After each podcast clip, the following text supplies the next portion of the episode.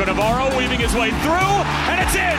Scintillating football by the Chicago Fire.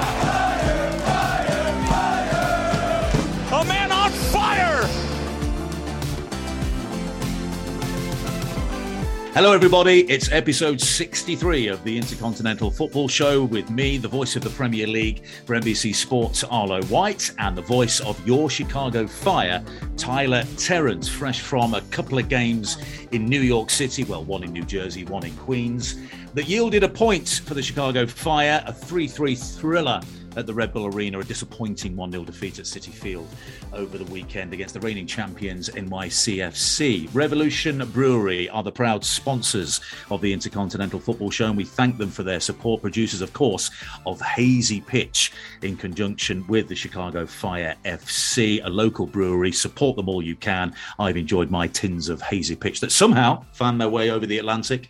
Um, I'm not going to say exactly how. Um, Tyler, let's start. We'll get on to the 3 3 in a minute because the Fire played some absolutely sensational football in that game. Wait, Arlo. Before we do anything, Yeah. before we talk about anything, Oh, announcement. let's welcome the newest member of the Intercontinental Football Show. Her name is Mia James Williams. She is the daughter of our producer, Andrew Williams. She came in at 5:18 a.m. We're recording this on a Monday. 21 and a half inches, eight pounds, mother, child, and A-Dub, all healthy, all happy, very tired, but we are so thrilled for the Williams household. A-Dub, congratulations to you and Lindsay uh, and Mia. U.S. Women's National Team 2042 World Cup is my prediction, um, and uh, you know uh, another another fan added to the Blue Crew uh, here in the United States. But congratulations to A Dub, and and welcome to the world, Mia James Williams. What a beautiful name, Mia James Williams. Congratulations to the Williams family, all three of you. That is fantastic. Future Fire fan, maybe a future, you know, NWSL player, US Women's National Team, maybe a future, you know, podcast producer for the Intercontinental Football Show, may, maybe a future host of the Intercontinental Football Show. The world, Mia, is your oyster. Welcome, welcome to this crazy place called Planet Earth. And um, AW, I love the following text on the WhatsApp group, by the way, Tyler, where he says, uh, "Have a good." It goes into it goes into pro producer mode. Have a good Yes. uh, record, fellows. Send timestamps if possible. I'll keep you on date updated on when I finally get back to the house for my comp. And it's like, hey, Dub, just chill, just chill. Just- You- you- the, well- way, take take the week at least Yes. to get used to this new reality. you know, we'll we'll we will we will fumble through uh, with our limited knowledge of how to edit stuff uh, without you. You come back when you are ready. Uh, but very exciting stuff for A Dub. Anyway, I did not mean Yes. to interrupt you. No, I no, just no, wanted no. to give This- A Dub, and his and his family the due that they deserve because he is so crucial to the success of this podcast. Um, and he does incredible work, and and now he's going to en- enjoy fatherhood, which uh, I obviously don't know anything about. You, Arlo, uh, are the father to two two twins, um, and it, it's a very exciting time for him. And I just wanted to give him a little bit of love. And I'm going to send him. Um, sorry, I'm going to send Mia a Leicester City like little onesie, so uh, where I can recruit her to the the, the Foxes family. She's a definite Yeah. future Fox. All right. Uh, so that's fantastic, right? And we needed some good news this morning because yesterday was disappointing, and and I managed to watch the second half of the game live, having returned from the Etihad and the, the thrilling day that I'd had on the final day of the Premier League season. And look.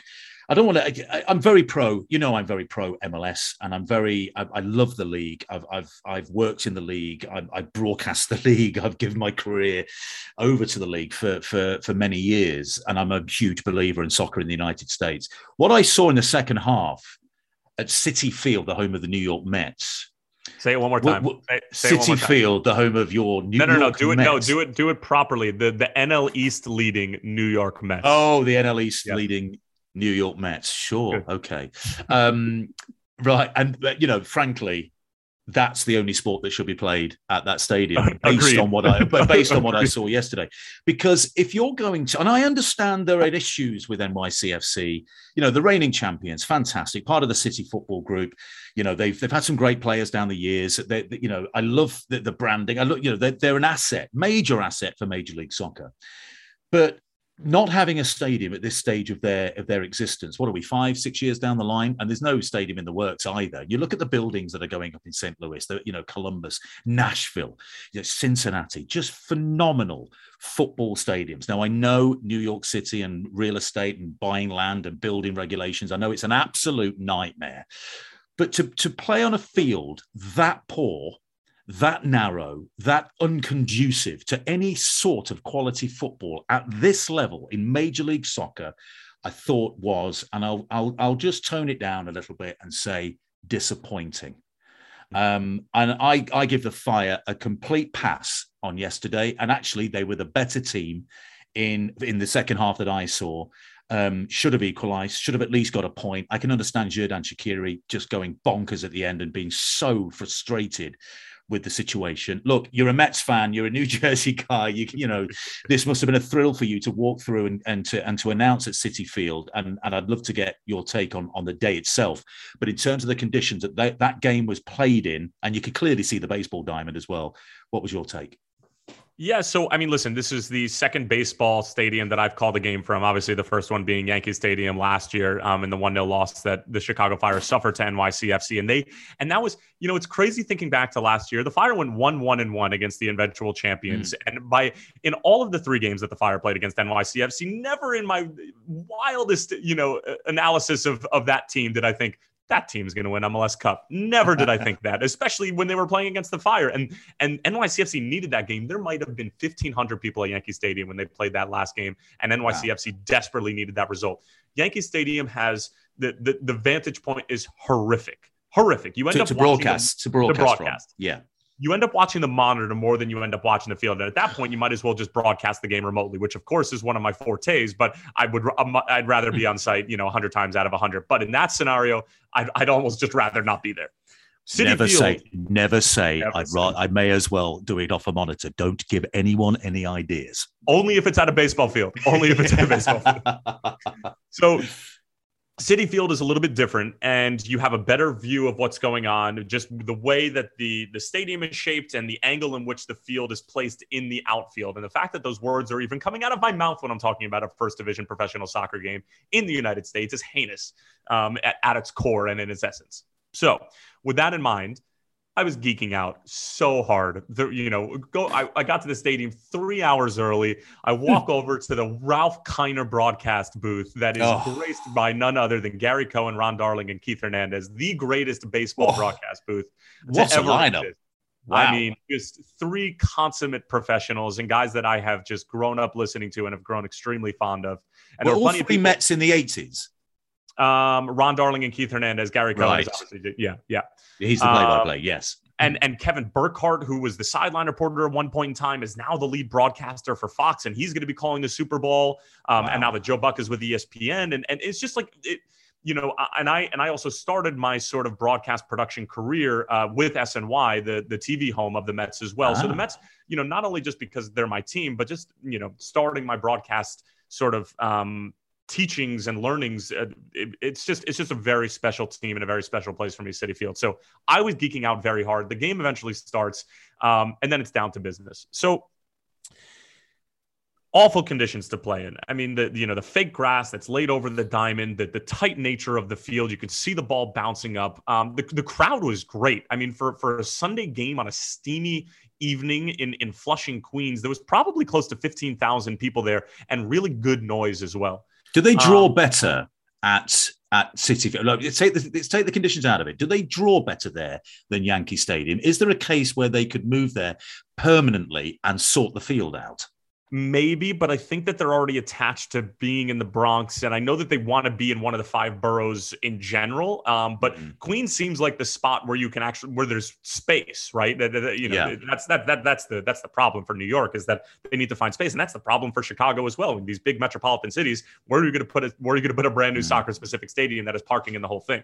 So, with all that in mind, I, I, really thought that the first 20, 25 minutes of the game from the Fire was very, very good. They were pressing, they were making sure that NYCFC couldn't really breathe, couldn't play out. And both teams are playing three games in eight days. And this is the third game, obviously. Um, and and NYCFC had a couple of pieces missing and some rotation, uh, a couple pieces missing and some rotation. um, and then a really harsh handball called on Miguel Navarro. Now, let's it's harsh, but it's by the letter of the law, which I do believe is wrong when you're thinking about a handball and how it's interpreted, right? So if you're going to take out the natural position, uh, natural position wording of it, then if it's going to be, you know, simply if, if your body is ex- or if your arm is extended away from your body and it's in an and it's making your body bigger, okay, yeah, it's a handball. But hmm. how, as a defender, if you're jumping Arlo and you're any semblance of an athlete, how are you supposed to jump without having your arms up?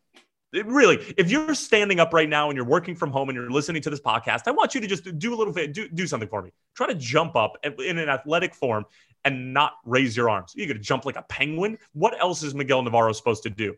The ball hits his hand. They go to VAR. Fotis Bazakos ends up calling a penalty. It's the right call by the letter of the law, but the law is written incorrectly. And, and we could talk about this for an entire pod. But Héber steps up, buries the penalty, second goal of the season. And from there, NYCFC just sort of cracked on. And by cracked on, I mean that neither team really played anything close to aesthetically pleasing football. And they just, you know, sort of wore uh, wore the fire down and, and were able to get it done. But this was this was a game that was not fun to to, to really watch from like a beautiful game perspective, but that's because of the field. So um, it, another tough result, and I know Fire fans are just sort of like at this point – this just feels it, it feels empty. It really does, and it feels um, just sort of not same old fire because I do not want to hear that when we're talking about this team. But as far as the results are concerned, it's nine without a win in league play, ten across all competitions. This is really difficult to sort of wrap your head around. But the good mm. news is again, it's five points out of a playoff spot. It is Still, nothing. Yeah.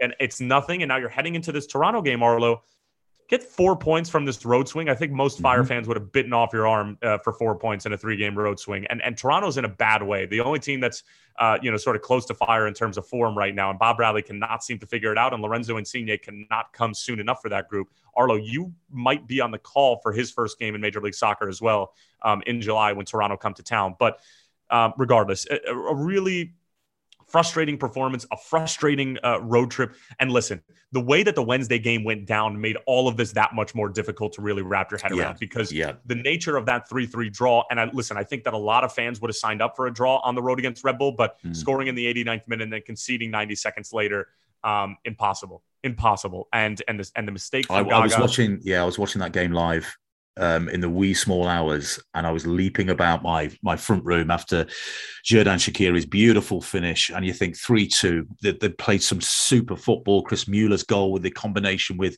with Gutierrez, and and you know just such a good showing, and then to blow it right at the end when you could have started a three match road swing with three points mm. in a very very difficult place.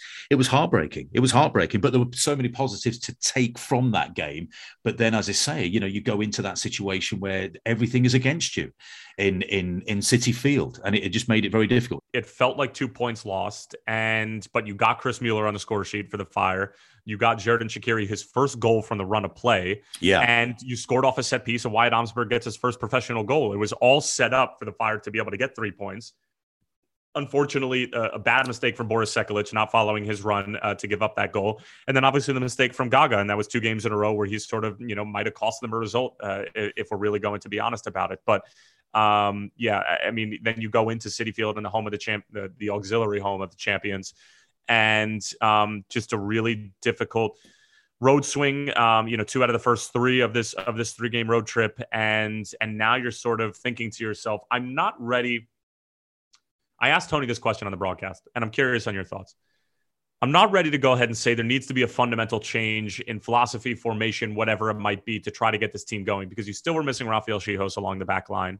Um, you ended up having to bring Carlos Terán on because Mauricio Pineda did pick up a knock towards the end of the first half. And you're a little sort of out of sorts from a personnel standpoint along the back line.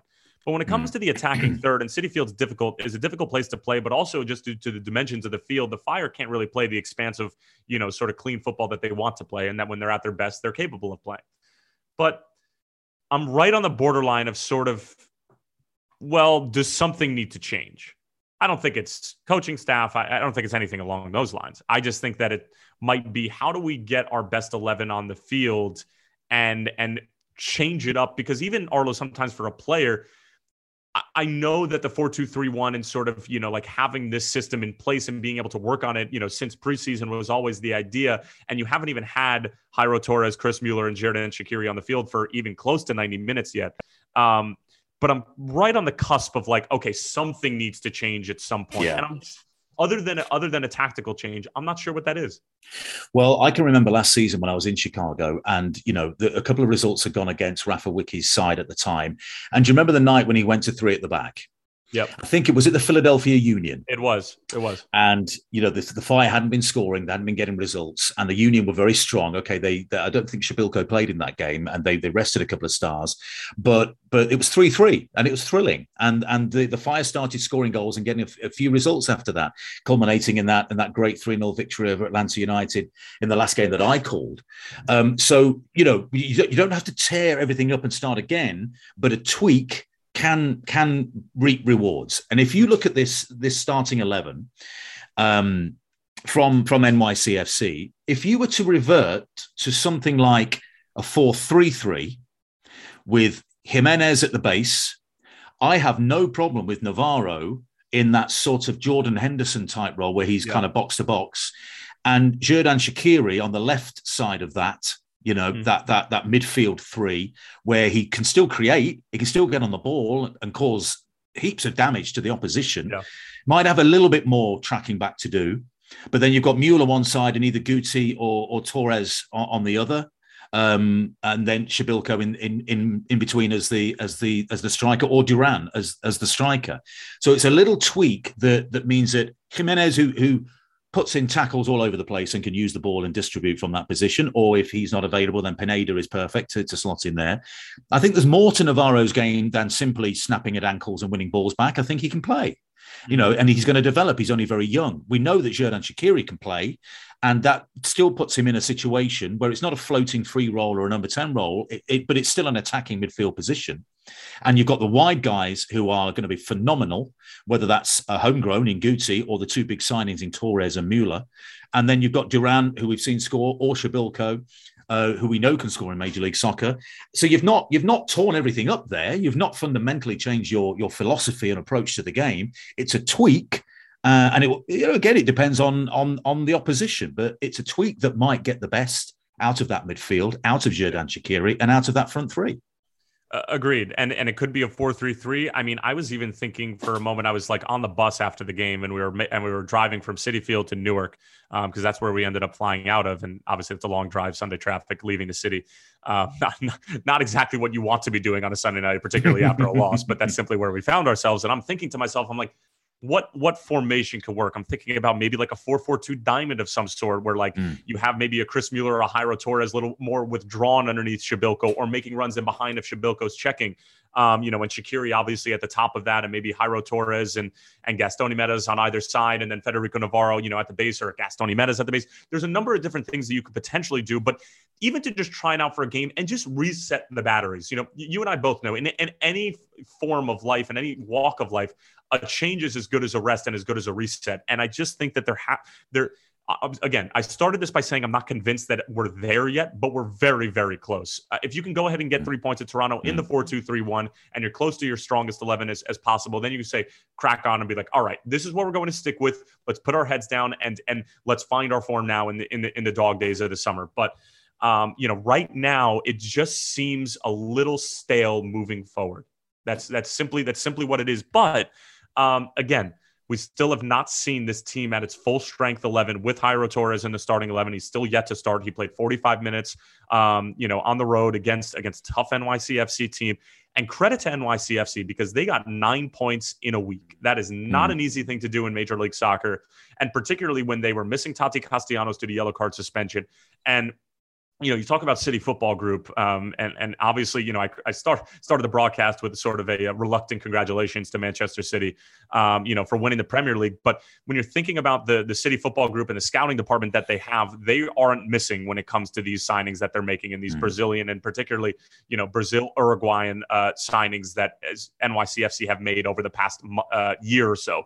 Thiago Andrade, Talles Magno, um, you know, Thiago Martins coming over, you know, end up signing a, a, center back as a DP. And this new kid, Gabriel Pereira, who's coming off the bench, he's already got two goals in, in seven appearances and he's only made two starts. So they continue to hit on almost every single signing. And it's almost not fair uh, to have City Football Group sort of funding a team in Major mm. League Soccer. But mm. um, full credit to them for being able to get over the line and three wins in a week is very impressive. But um, yeah, I'm, I'm, just sort of on the cusp of like, does something need to change uh, from a philosophy standpoint? So it's it's it'll be interesting to see what happens in the Toronto game, and then if if it is a draw or a loss, if there has to be a change in order to just sort of reset the batteries and say, yeah. okay, you know, now we now we need to figure it out.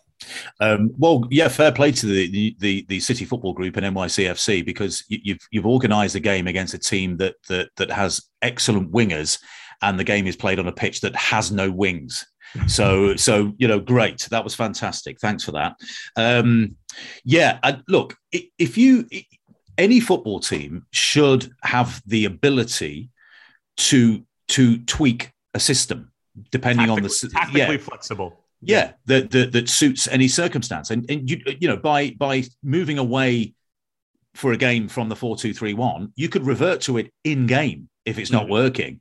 Um, these are not. It's not. This is not major structural overhauls. I think. I think football teams and footballers enjoy being a little more tactically flexible but mm. they don't want to be hearing it every five minutes. You know, now we're, we're, we're lads, we're diamond now, no, lads, four, two, three, one now, yeah. because then they're like, what the hell is going on? Can we just settle on one thing? If if there are key tweaks at key times against against that's in response to the match situation and the opponent, you know, I, tweaks like that are not are not a big deal, but they could they could be very successful. They could reap a, a great deal of reward. And four three three, you know, I'm, I'm not a huge four two three one fan anyway. There was there's a kind of a there's a kind of staleness to that because you're always having to, you know, holding, holding essentially yes. holding mids. And Tony and was an era, that all yeah, the time. All there was an era of that when we first started uh, started broadcasting the Premier League nine years ago. Virtually every team was four two three one. Mm. Then it was the likes of Brendan Rodgers who started going, hold on a minute, let's have one pivot, Steven Gerrard in, in, in 2013-14, and two ahead of him, which was kind of like um, uh, was it like Joe Allen and um, oh goodness me, uh, Jordan Henderson. It, sorry, no, because was, was Wijnaldum there yet or no? He might have. He might have been there. Um, yeah the front three was basically Sturridge, Sterling, and Suarez. Yes. Uh, and but they, so you've got one holding midfielder essentially. You've got a number eight that's going up and down, but you're you're committing one more midfielder to attack, and yes. that's what with, with, you know whether it's Navarro in the base covering all the ground, whether it's Jimenez at the base covering all the ground, or, or they're in a position further forward. It doesn't matter. A bit. It's a positive thing, and if you have Czichos yeah. back, which which obviously is very important you know, marshalling the defense, you don't have to protect that defense as much. And you can go and take the game to the opposition with an extra uh, midfielder committed to forward yeah. play. And, and that to me is what this team is built. This team is built to attack. This team, team is built to yeah. go and score goals and, and cause damage in the final third. Let's tweak the system maybe and and and see if that but can bear can, any fruit you know, I, I, love these. I love these halftime interviews we do with Ezra, and and it's not only because we get to talk to the coach, but because he's very honest with us when we're when when we get to yeah. talk to him as well. I mean, he tells tells us exactly what he's thinking, probably what he's going to tell them in the dressing room within reason. Um, and and and the things that he's been saying recently also lend me to believe that you know maybe it's not the system, and maybe there are just some things on the field right now that need to change. Ball retention is one of them. Too many cheap giveaways in the middle of the field, and mm. and and unforced errors, whether it be trying to play out of the back, playing to the proper foot so that you can because timing is everything. And again, we talk about the razor thin margins in this league. If you're going to, if you're trying to break out on the other end and you're trying to take advantage of the other team throwing numbers forward and you want to start a counterattack, if you play it five yards ahead of somebody into the proper foot and you're playing it ahead of them to their right foot so they can take a touch into space. That's going to allow you to go continue to go forward. If you play it behind them, even half a yard, they have to circle back around. The defense has an opportunity to get numbers back mm. behind the ball and it thwarts the opportunity. There are little tiny details that I think are escaping the fire at times that are driving Ezra and the coaching staff absolutely up a wall. And I can totally get it. The other thing that he continues to talk about, and I had a great conversation with him at the W at the Hoboken in, in Hoboken, was that it's not only the fact that they need to continue to play forward, and I actually think they did a good job against both Red Bulls and, y- and, mm. and NYCFC of trying to play forward. Again, you know, when you're at Citi Field and on a baseball diamond, it's impossible. But um, it's the movement and presenting options and also receiving the ball on the half turn. Too many times we see Gaston Jimenez, we see Federico Navarro with their back to goal receiving the ball. And then and then you have to perform something spectacular if you are going to turn up field. And like only Thiago can do that, right? Where he gives you that little dip of the shoulder mm-hmm. and then he goes. So like, you know, Federico Navarro and Gaston He's beaten Giménez, you before the ball's even arrived at his feet. Exactly. And you yeah, it's it, good luck trying to get anywhere near him. But like it's just one of those things where I think that if they can take care of these details, then yes, the 4-2-3-1 might be the best way to set this team up. And and you can make the argument that that was maybe the reason why they were, you know, earning clean sheets left and right at the beginning of the season mm-hmm. because Federico and or or was actually Mauricio Pineda and Gaston Giménez were doing such a good job of protecting the back line. So, you know, it, it, it might be a combination of of some tactical tweaks getting a strong 11 and then also taking care of some really simple things that professional footballers should be taking care of themselves on the field which is making sure that everything is clean and playing out of the back and doing it the right way and receiving the ball on a half turn. It seems wildly simple arlo but it makes a mm. huge difference where if you're able to receive it on the half turn you can see what's ahead of you you know what you're going to do with the ball before it gets to you and you're and you're forcing the defense to either make a decision to step to you and if you're receiving it on the half turn you could take a touch around them or they're going to drop off and then you drive and then you and then you make them commit and then you play out. So listen, I, I again, I'm not saying that we're at that point where there needs to be a change, but we're getting dangerously close. And and I do think that there are some things that the guys on the field can't take care of. I also want to say, I think that there's two guys right now who do need to step it up a little bit. I think that we have not seen the best of Gaston for the past three weeks. We, we we raved about him for the first you know eight or nine weeks of the season, and he deserved it. And and we're trying to be honest on this podcast. I think that his level has dropped a little bit. It isn't. I don't think it's 2021 Gaston, but it has dropped. And then Boris Sekulic, when he's been on the field, has not been anywhere close to his best. Um, defensively or in the attacking third. So I think that there are a couple of performances from your older players, Arlo. Think about yeah. Gaston Giménez at 31 and and and, and Boki at 30 have to step up and have to be more consistent in their performances if the Fire are going to put an end to this winless streak. Yes, and uh, I know it's been a tough week for Gaga Slonina as well in in goal. Uh, a more solid performance at Citi Field at the weekend. You know, um, you know, uh, it, it will be remiss to brush over the late error at the uh, at the Red Bull Arena, um, which was just I don't know what happened. It was a rush of blood to the head or just a lack of concentration, um, and and it was disappointing. And then you know the good news for US soccer fans, of course, is that that Gaga has has um, announced that he will will dedicate himself to being a, a US a US international in the future, uh, with uh, with Poland very interested in his services. So uh, that's that. You know, great news for Gaga, great news for his family, great news for US soccer fans with a with a World Cup on the horizon. Uh, the performances though have got to got to be there in order to get selected for for that squad. So you know, buckle down. If if that was a if that was any sort of distraction, it's now time. Now it's over, and the announcement has been made. It's uh, it's time to buckle down, get on with the day job, and and clean it up a little bit. Um, you know, when we look when we look at tactics and when we look at um, philosophy, um, essentially, this is an organization, and Ezra is a is a coach that that want to play entertaining attacking football mm. and all the best teams and i can only speak really for the premier league you know you look at man city you look at liverpool they're on a different stratosphere to anyone on the planet really at the moment but um, give or take a few uh, other super clubs but Four three three. Four three. It's a it's a I'm, it's a variation on the four three three. I I I like it. I, I, said I said four two three one when everyone was playing it. It just cancelled each other out, and it was a little dull. Four three three means you attack, we attack, you attack, we attack, and, and yeah. it just makes for brilliant, brilliant games of football. And you know, and and just just finally on this on this New York thing. I mean, just as a spectacle, Red Bull Arena, and I was following the the the um, the social media team as well as as watching the game live the Red Bull Arena is one of my favorite soccer stadiums anywhere. I mean, I, I, and I don't, and honestly, I mean that because I've had some great, great calls there, great memories there. Um, the snow game, uh, when, yes. the playoff game when it was postponed for 24 hours and DC United winning and won, and Jimmy, uh, um, there, there, was a penalty save, but it was just, it, it was just insane. Just loved it, and the broadcasting vantage point is great. That to me is a proper football environment. That's got mm-hmm. everything going for it. Just not as many fans as the Red Bulls would like. And I know it's in New Jersey, so it's not ideal. The area hasn't been regenerated in the way that it should have been in Harrison and all that.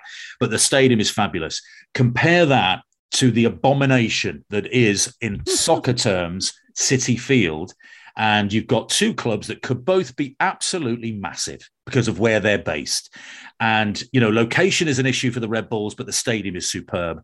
You know, the location isn't really an issue for NYCFC, but the stadium issue is is just just poor.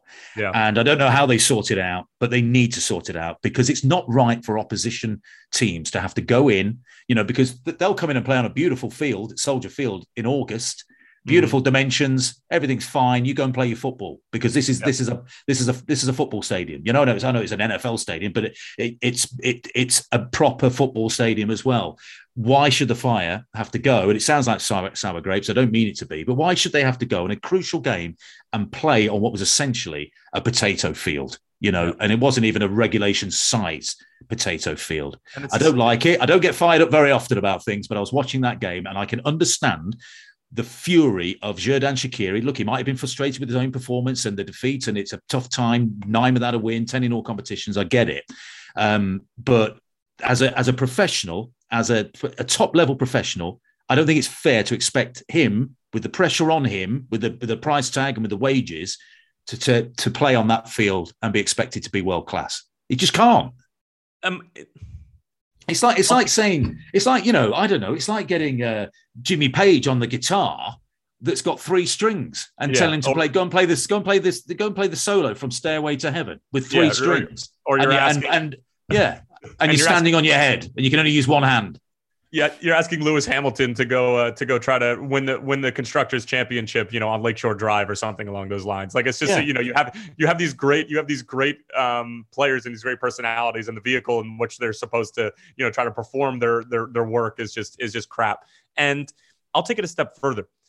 I would be okay with this still if it was New York City's first year in the league, their second year in the yeah. league, even their third. This is their eighth with, with with with a with a stadium on the way with a stadium this on the way. Temp- this is temporary. And look at what we put the foundations down in this great new stadium. We're going to be there in two years. And, and that's what Nashville did, right? I mean, they end up playing in Nissan Stadium, and granted, it's the same situation that, that the Fire find themselves in. And during football season, it does not look great with the football lines and everything like that. But at least that Nashville could say that they had something in the works, right?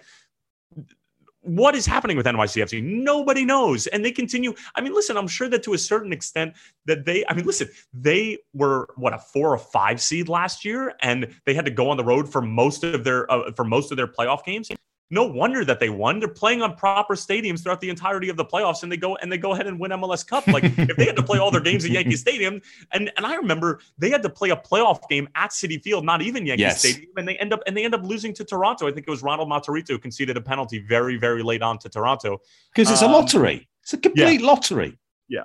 So anyway, we can we can talk about you know stadium issues in, in Major League Soccer for literally three hours. But yeah, um, it, but and I'm not using that as, as a total excuse, but I, I, based on what I saw, I think the Fire get a, and it's frustrating, but I think the Fire get a bit of a pass on on the Citi Field debacle, and I'd rather focus on what was a very good performance at the New York Red Bulls, and then look ahead and talking about a team that's got it right stadium wise. It's Toronto FC. Now, mm. unfortunately, because of certain other protocols and whatever.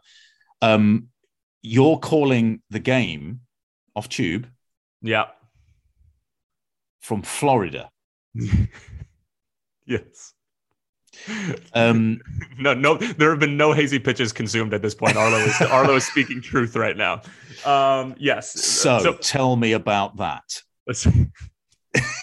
so basically, with with COVID still being a thing in this world right now, and with all the issues that can arise from that, you know, getting our production crew across the border, and I actually think it's coming back right now, which is the more which is the more difficult thing. Which you know, at the beginning of COVID was it was it was reversed. Getting into Canada was really difficult, and coming back into the United States is easy. Now it's flipped for whatever reason. So with that in mind, we were like, okay, we're going to call the game off monitor. We're going to get you know get all of our crew in one spot, and we're just not going to do it from Canada. Okay, great, fine. Tony and I have done that a million times. Soldier Field booked. SeatGeek booked. Big Ten Network in, in River North booked. Everything that we could possibly, every option has been exhausted. So now for, we literally, for a game that's going to be played north of the border, we are going to go down to Orlando to call the game from Full Sail University. Um, yes, that's a real place. It's like a, it's supposed to be a world class broadcast communication school that has a phenomenal facility. Um, and, and the powers that be that are sort of uh, the, the, you know out of house experts that we employ at the fire were like this is the best place for us to call a game given given the fact that SeatGeek Soldier Field the places that we used to do it during COVID are unavailable so I'm actually going to go down to Florida on Wednesday. I'm going to call Sporting Kansas City, Houston Dynamo, round of 16 U.S. Open Cup. So I'll be oh, on great. the call. And then, um, and then Tony and I are going to uh, after after a home cooked meal by his by his lovely wife Colleen. We are going to drive up to Orlando on Friday night and then call the game from Full Sail University uh, on Saturday night uh, with with the team obviously being in Toronto. So that's how that sort of came about. Um, and it'll be the first game that we called off the monitor um, since I, I, believe since Toronto late last year. Um, uh, and that was you know almost a year ago at this point so that's a good thing that, that we haven't called the game off monitor in that long that means we're, we're getting back to normalcy but um, yeah it should be an interesting experience and i'm looking forward to you know exploring full sail universities and all that the sailors have to offer. I, I don't know if that's their nickname. I, I just made that up. I, I, I wonder. Uh, yeah, I mean, I'm, I'm, sure the students down there would love the dad joke approach as well. Uh, maybe in a college town, you know, night, you know, the pre-game, uh, if you drag Tony out for a night out. Um, well, that's that's interesting. Every broad, every broadcast in every situation bring something that you can learn from and add to your add to your list of experiences. I mean, you know, we, we both broadcast in some weird and wonderful places. I can remember one time in Karachi, Pakistan, at the National Stadium, 70,000 people in a stadium that should only have held 40,000. Mm-hmm. Uh, England got thrashed by Pakistan. The whole stadium was jumping. Um, our broadcast lines didn't work on the radio. Our satellite didn't work. We ended up calling the entire game, and it lasted eight hours on a mobile phone. and I had a, one of the most famous. He was like the Ty Cobb of of English cricket. So like mm. you know, grizzled and and and and opinionated and all that. Um, and uh, but in his late sixties, and he wasn't necessarily au fait with all the technology. And in mid sentence sentence, I realised he was talking into the wrong the wrong side of the phone, and I had to in mid sentence had to turn the phone around so that the right bit was by his ear and the right bit was by his mouth. So you know, and you have to you have to giggle at it. At the time, it's super stressful. This won't be stressful for you because you know you know what you're doing, but you look back and go, God, I'm glad that happened. Yeah. that was that was a lot of fun. So I can so so my just if we're taking a trip down memory lane, so my first real commentating job out of out of school was for the Trenton Generals of the Atlantic Coast Baseball League. So think of Cape Cod League. That's where all the you know top college players go to play. And then like four or five rungs down the ladder is the Atlantic Coast Baseball League. You had the Allentown Railers. You had you had some you know just truly historic names in in, in the Atlantic Coast Baseball League. So I'm calling the game for the Trenton Generals. I'm getting paid eight hundred dollars for the summer to call 75 games and also be the. I official- thought you were going to say eight hundred dollars a game. I'm like, I'll have a bit of that. I'll be the voice of the Trenton Generals. Go spend the summer over there. Eight hundred dollars for the season. For the season. For the season.